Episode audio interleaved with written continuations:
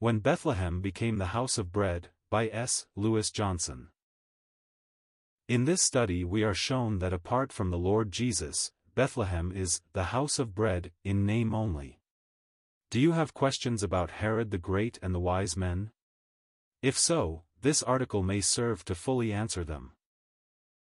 Scripture reading, Matthew 2 verses 1-12. Introduction. It might seem quite strange for Matthew, the Gospel of the King with its distinctively Jewish coloring, to give us an account of the visit of the wise men from the East. It might appear more appropriate for the Gospel of Luke, for that Gospel delights in the note of universality. The gathering of the nations to the light of Israel, however, is an essential part of true Judaism, and it is very fitting that the gospel that sets forth the glories of the Messianic King should contain it. And that gathering of the nations to Christ is beautifully portrayed in the visit of the Magi, or wise men. In fact, it would seem to be the chief purpose of the evangelist in this section to point out the acknowledgement of the young son of David by representatives of the non-Jewish world. They, as well as Israel in the persons of his immediate family, worship him as the King of the Jews and the Lord of the nations. How different from the symbolism of this beautiful account is the reality of our day. Our days are days of religious disorder and spiritual chaos. It is not surprising that Israel does not acknowledge him. They still abide in the blindness of rebellion, cf. Romans 9 verse 25. And the nations are still raging in defiance of him who sits in the heavens, cf. Psalm 2 verses 1-3.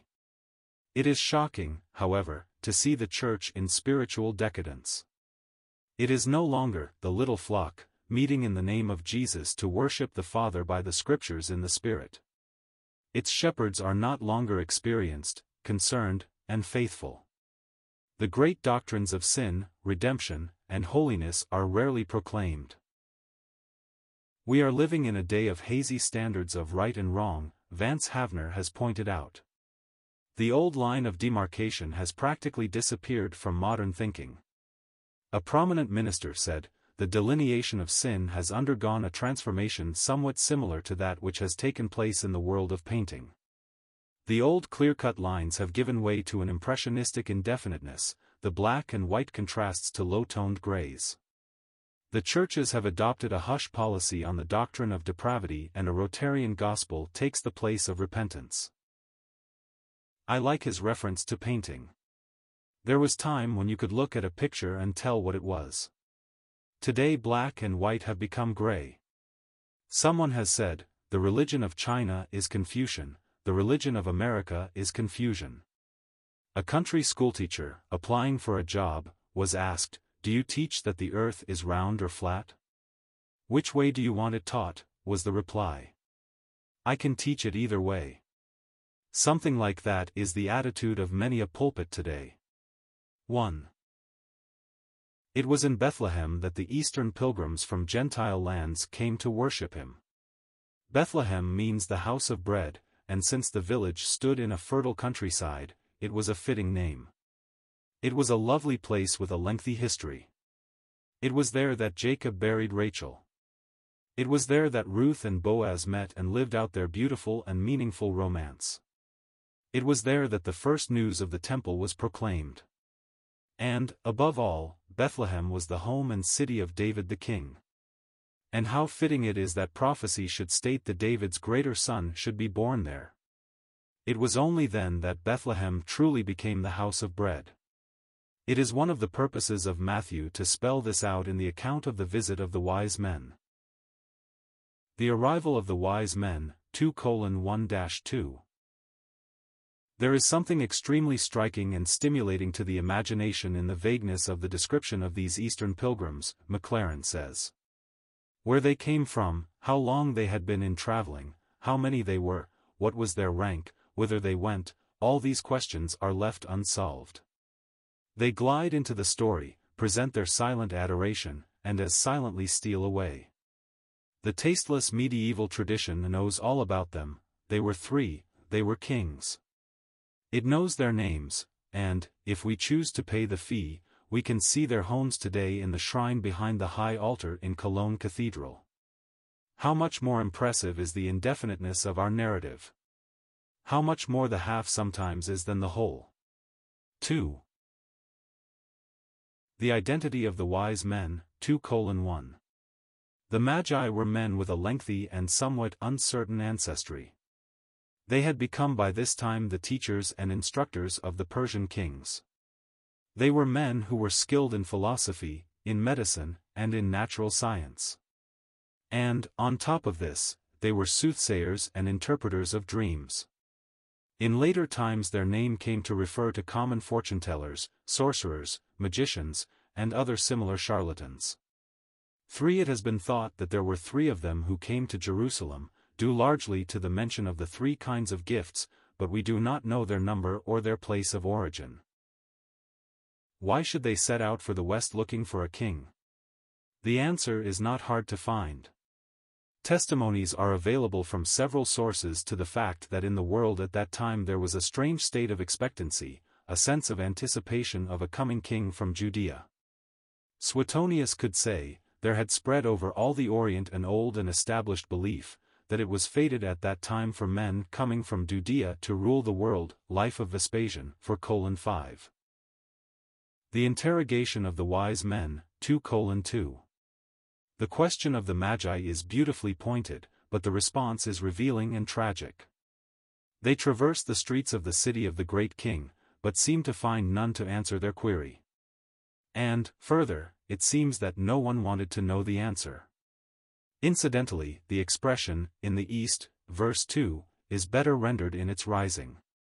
The reference apparently is to some remarkable astrological phenomenon which occurred in their homeland and which convinced them that the time was ripe to travel westward to find the expected ruler. The alarm of Herod and Jerusalem, 2:3-8. The reaction of Herod, 2:3-4. The Herod here is Herod the Great, called by Robertson, the Great Pervert. For born in 73 BC, Herod was half Jew and half Idumean. Edomite blood was in his veins. He was related to Esau, and the connection is significant. An insanely suspicious man, although a very gifted ruler, he was now in his last days. Someone has called him a murderous old man, and the words are no exaggeration. His wife Mariamne and her mother Alexandra he had murdered. His eldest son, Antipater, and 2 other sons were assassinated by him. Caesar Augustus, playing upon the Greek words for pig, hus, and son, huios, said bitterly that it was safer to be Herod's sow than his son. It is easy to see, then, that the announcement of the arrival of another king was sure to provoke the interest and the hostility of this implacable foe of truth.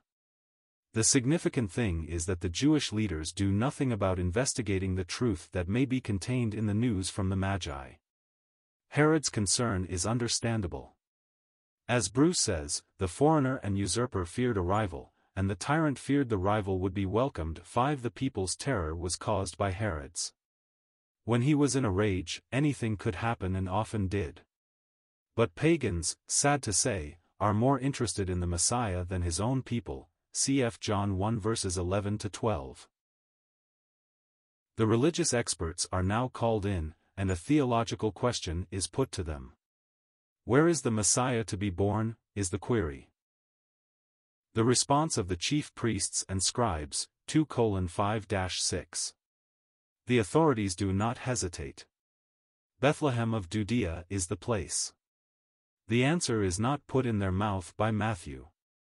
It is their answer, although Matthew then freely cites from Micah's great prophecy to establish the truthfulness of the reply.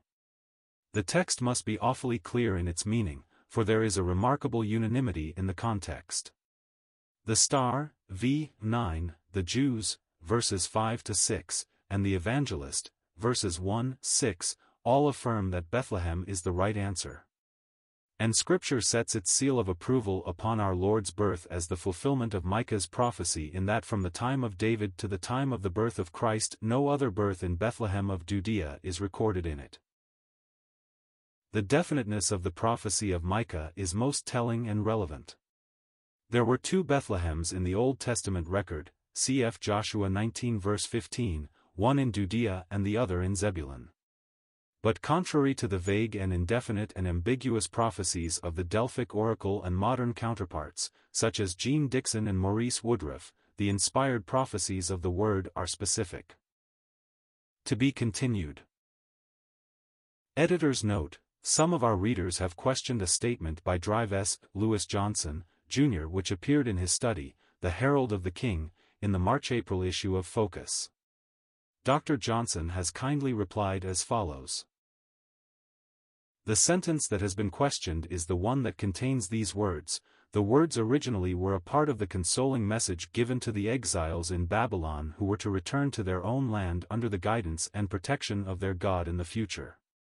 This sentence was spoken in the section of the article in which I was discussing the quotation from the Isaiah passage in Matthew 3. The word originally is written from the standpoint of the New Testament, not from the standpoint of the Old Testament. When I say that the words were originally part of the consoling message, I mean of course that in Isaiah they are a part of the consoling message given to the exiles in Babylon. In the New Testament they are placed in a different context. I hope this clarifies the problem which some have had with reference to the statement. I do believe that Isaiah the prophet wrote all of the 66 chapters of the book of Isaiah.